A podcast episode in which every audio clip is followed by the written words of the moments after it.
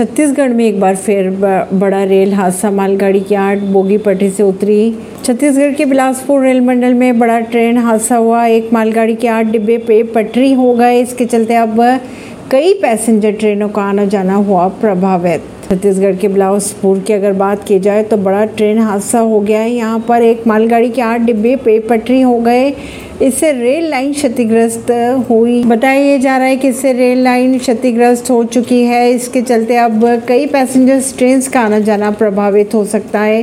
Railway की team हादसे वाली जगह पर पहुँच चुकी है। यह हादसा जांजगीर चांपा ज़िले के अक्कल तरा और नैला रेलवे स्टेशन के बीच हुआ बताया जा रहा है। इस रेल लाइन से रोज़ाना बड़ी संख्या में पैसेंजर, ट्रेन और कोयले से भरी मालगाड़ियों का आना जाना लगा रहता है। अगर बात करें हादसे को लेकर तो सीपीआरओ के अनुसार किसी के हताहत होने की अभी पुष्टि नहीं की जा रही है। ना ही कोई जनहानि होने की खबरें आ रही है सामने। ऐसी खबरों को जानने के लिए जुड़े रहिए जनता से रिश्ता पॉडकास्ट से। परवीन दिल्ली से।